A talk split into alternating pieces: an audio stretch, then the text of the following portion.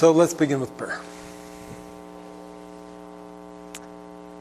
Heavenly Father, we are grateful this morning to you that you have called us together and that uh, as we gather, we can be confident that you have a good purpose for us to be together today, that you have things that you want to say to us. And we also long, O oh Lord, that you would show yourself to us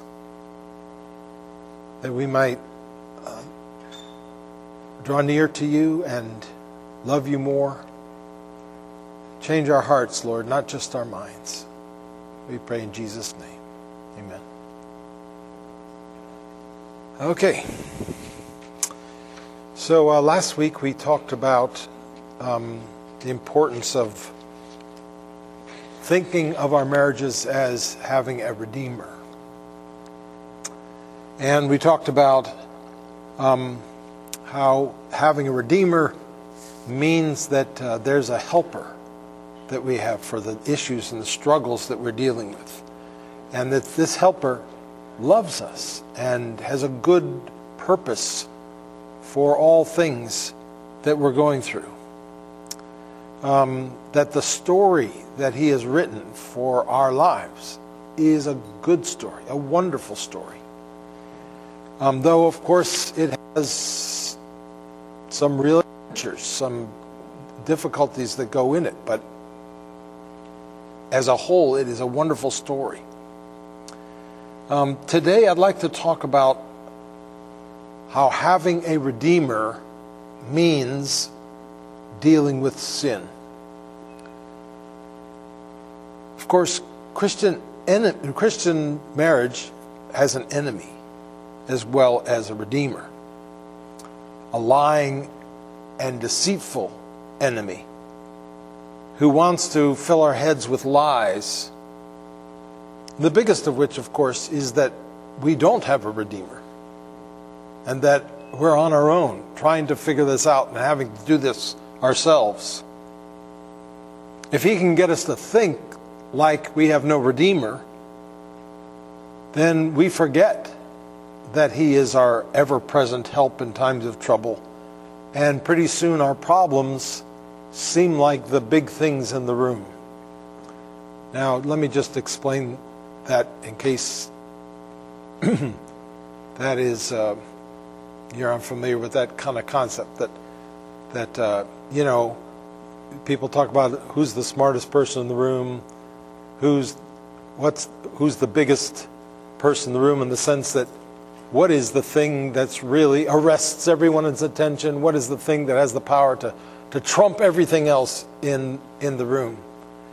And, uh, and you know, the Lord is supposed to be always the big thing in the room, the big one in the room that we're always aware of, that He's, that there's nothing that compares to Him.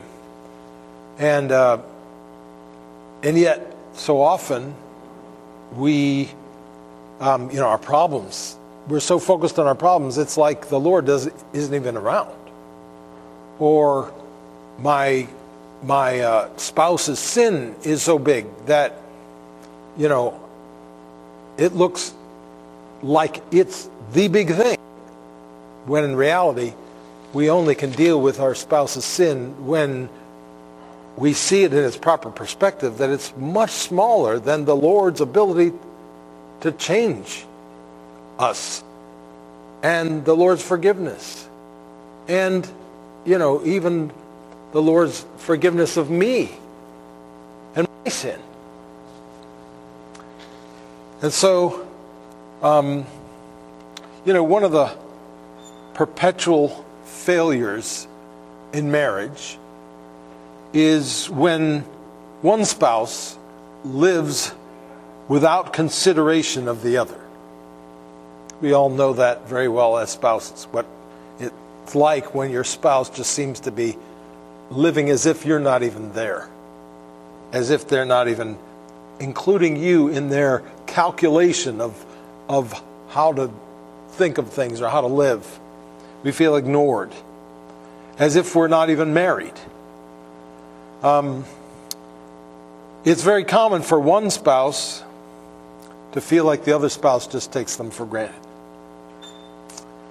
Um, and I'm sure that that uh, you know all of us have have had that experience. But even today, I'm sure that people, even within the sound of my voice, could say that they feel like that right now. It's that common. But isn't it much worse when we ignore the Redeemer and we go on in life as if He's not there? I'm not saying it's no big deal if if your spouse lives like you're not even there. But just in terms of humility,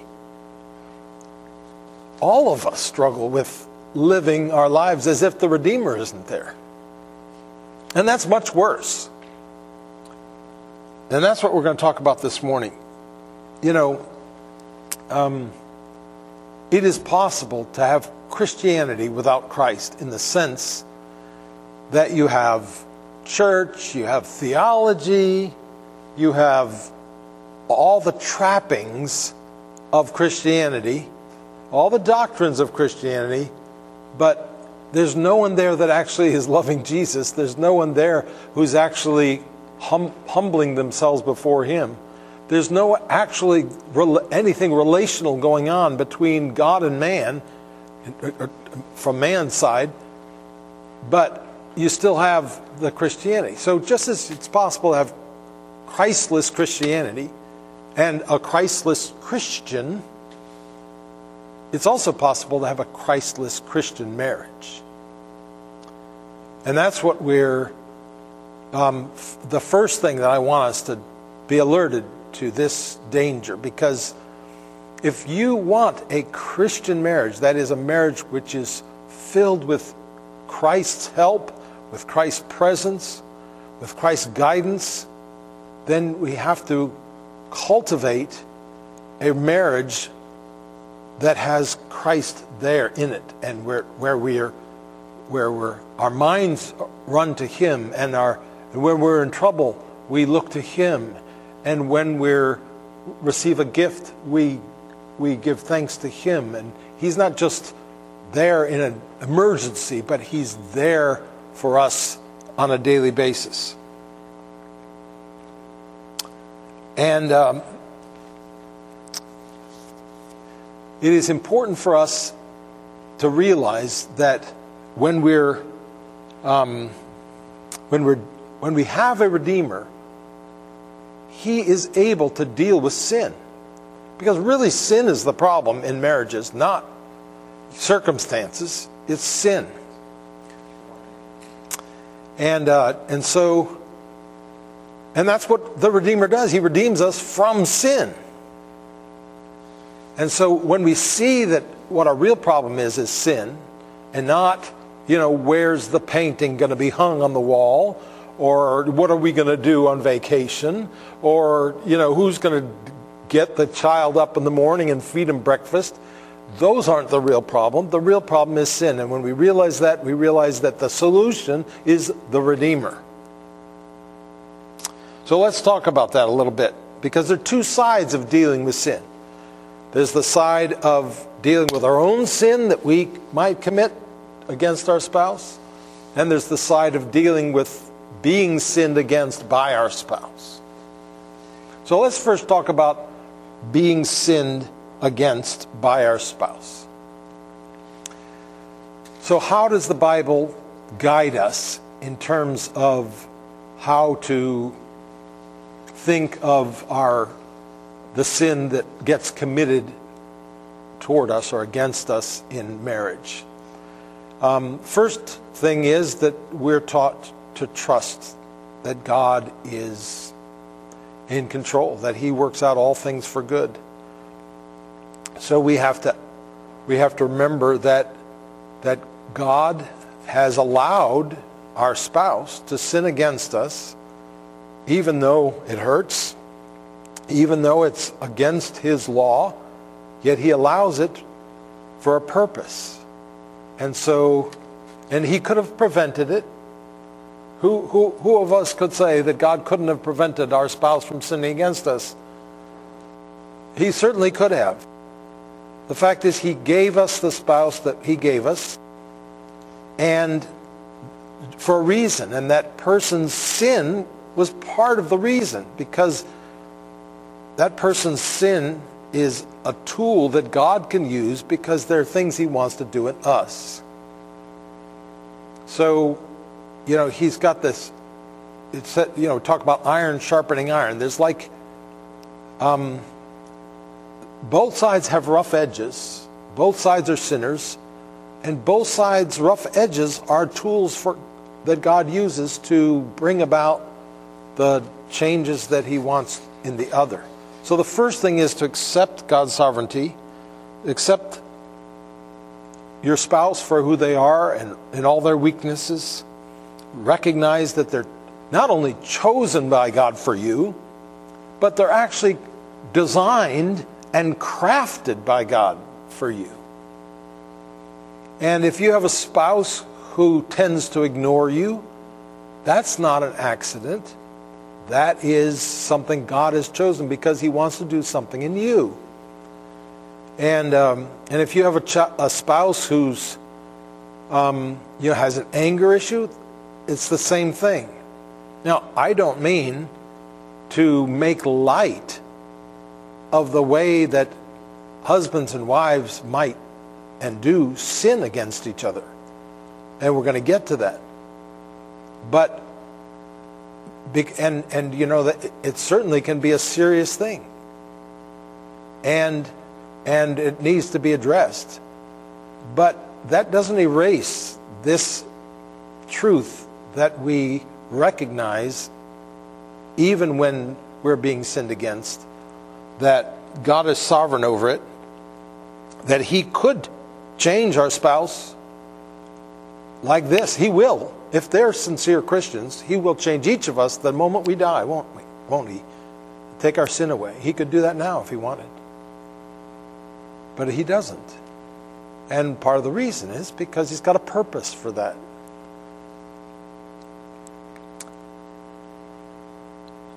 God you know, I, have I've come to believe very firmly that God could have given us each a spouse that was much easier than the spouse He gave us. And, um, you know, his, but his purpose isn't our ease in life. He gave us the spouse He gave us because He has a good purpose for them. Um, he wants both of us to grow. Not only the other person to grow out of their sin, but in the process for us to grow out of ours. Um, now, sometimes God changes people radically in a short period of time. Other times, most of the time, there's a lot of small steps over a long period of time. And that means that marriage requires patience. Um, you know, a lot of married couples, they haven't really seen very much depth of their spouse's sin when they get married. And most couples that I marry, I'm, you know, I just wonder how they're going to do because they just seem so, you know, glassy eyed about their, you know, and, and madly in love that they're not really alert to what they're getting into. Um, but but uh, you see your you know when time when time comes, you see your spouse's sin, and it's like they're not the way they should be. Well, of course they're not. They're sinners, just like you're not the way you're supposed to be. That's not a surprise. Um, and yet it still happens. You know, we, we still get panicky and angry when we're sinned against, as if, you know, this is some thing that we didn't expect. And what, we, what, what do we do in those cases? When we lose sight of the Lord, we, we pull out the weapons. You know, God gives us weapons of warfare, they're spiritual weapons not weapons of the flesh. The weapons of the flesh go from, you know, guns and fists on one side to, you know, bitter words and insults and complaints and nagging on the other side. But they're all weapons of the flesh. And those are the things that we pull out when we are shocked about our spouse's sin. And when we, because at that moment, their sin is the big thing in the room instead of our, instead of our Redeemer. Now, this doesn't mean that you don't confront your spouse's sin. Just because you accept the sovereignty of God, accept that it's good as from Him, that doesn't mean that you just live with your spouse's sin. Now, there are sins that you live with, that you just live with. You know, um, let love cover a multitude of sins. And all of us ought to be able to overlook many sins in our spouses. And if you can't overlook sins in your spouse, then that's a little litmus test that there's something wrong. But there are sins that demand to be dealt with. That is, there's sins that, that uh, it would be unloving to not confront. If, if you, um, you know, if there's a person, and this is one of the big things about the Me Too movement, for instance. Um, so many people get sinned against, and abused, but they just can't do anything about it. And so they're quiet. And what happens? The next person gets abused. And the next person gets abused. And the next person gets abused. Love demands that we do something in the case like that. We can't just be quiet and let it happen to others. Even if it does ruin our lives in a lot of ways, even if it does put our names into the headlines in a way that, that is embarrassing.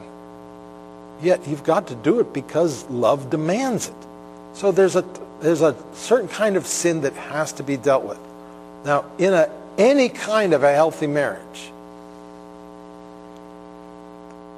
both spouses give permission to their spouse to tell them what they need to hear. Now, there's a time when one of the spouses is in such rebellion against the Lord that they make it clear, I don't want to hear it from you anymore. Don't tell me this.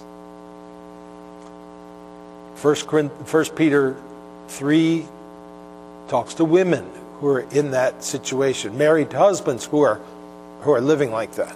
It says, Wives, be subject to your own husbands, so that even if some do not obey the word, they may be won without a word by the conduct of their wives when they see your respectful and pure conduct.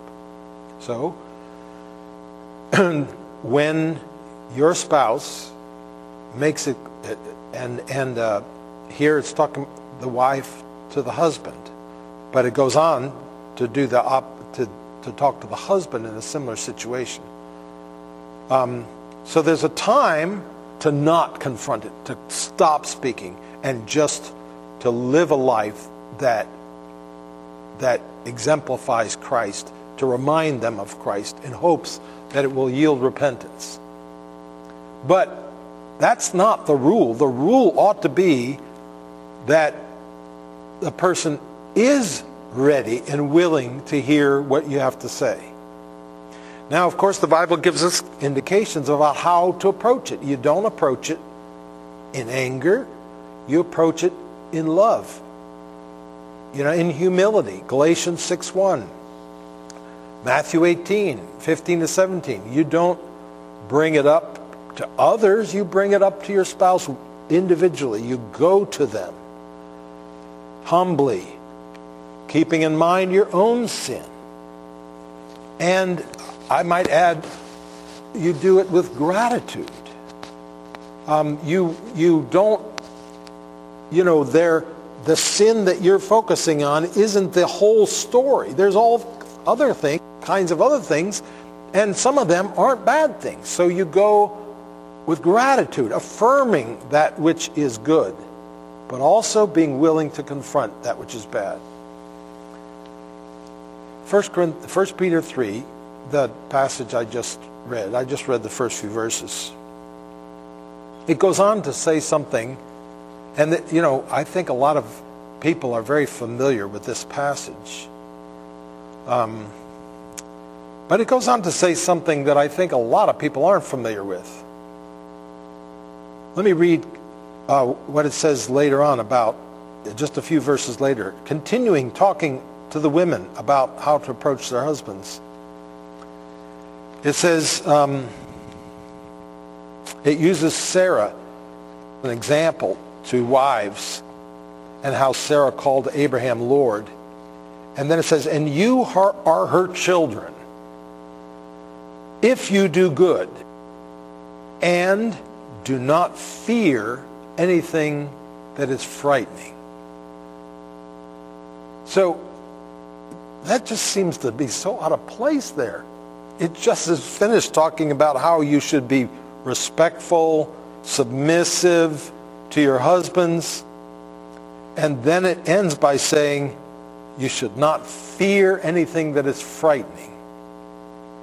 Now, I think most of us, we have a picture in our minds of the submissive sub- wife who's subjecting herself to the, her husband, and she is afraid. She is choosing to fear her husband, and and uh, and I think in reality, there's an awful lot of submission that goes on in marriage that really is just fear.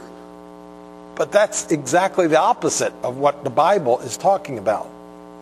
God doesn't want wives to be afraid of their husbands. That doesn't mean their husbands aren't dangerous.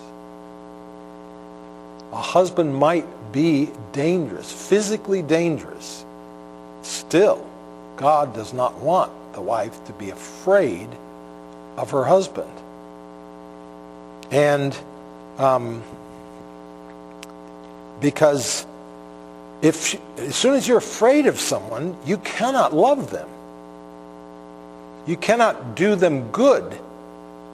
Now, you may need to, I mean, you know, in an abusive situation, I have no problem at all with a wife calling 911 and turning her husband over to the police, or vice versa if it's if it's the other way around.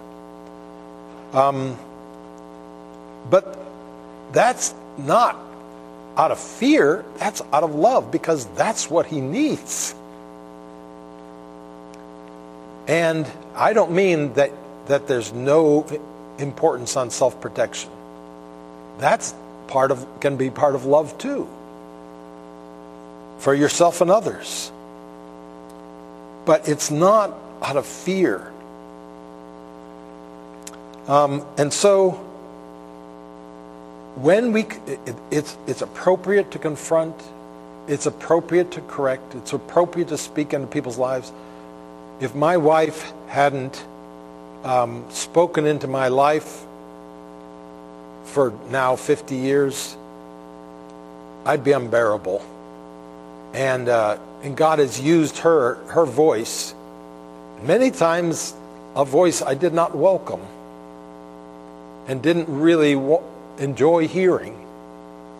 But God used her voice and sometimes repeatedly, hundreds and hundreds of times, saying something before I really listened.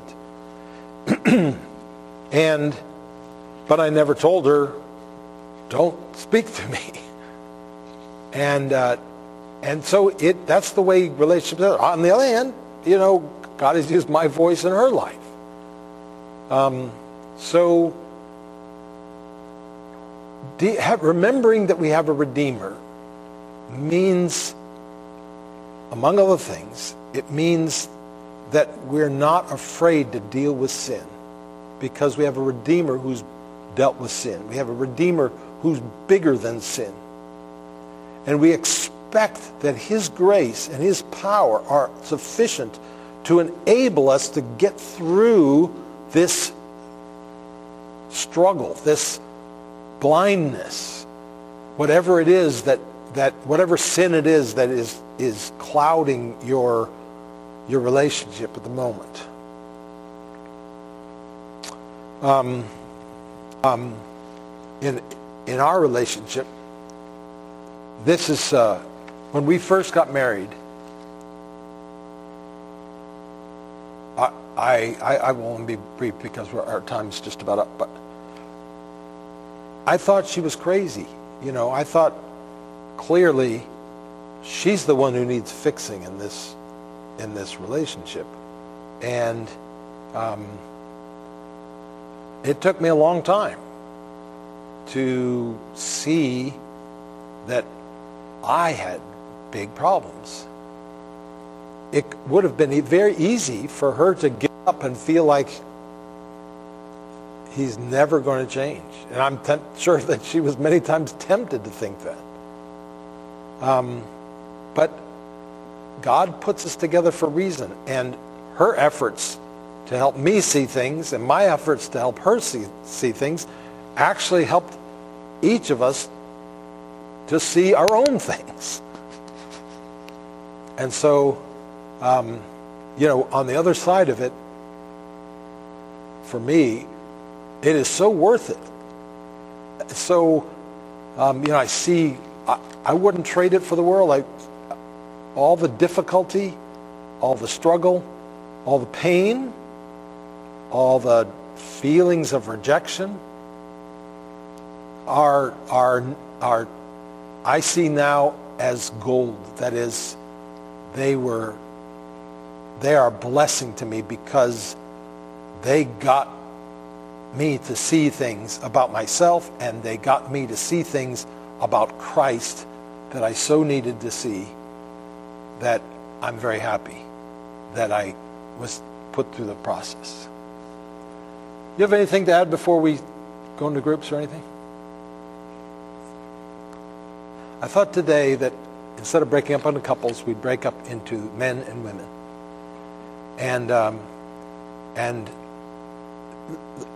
first, I would uh, recommend going around and just taking a few, couple minutes, two or three minutes, and sort of summarizing who you are, because some of us don't know each other that well.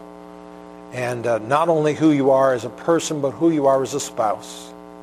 How long you've been married, your background, whatever you think is important for people. If you have only two or three minutes to tell people about yourself, what's important. Then, if you finish that and you still have time, go around and talk about what we talked about this morning. And was there something that hit you? Was there something that you feel like is important for you to, to deal with or whatever? Okay? So why don't we uh, why don't we let the ladies have have this front circle here, and we'll go back and men will go back and make. You can rearrange it however you want, but you have the front, we'll have the back.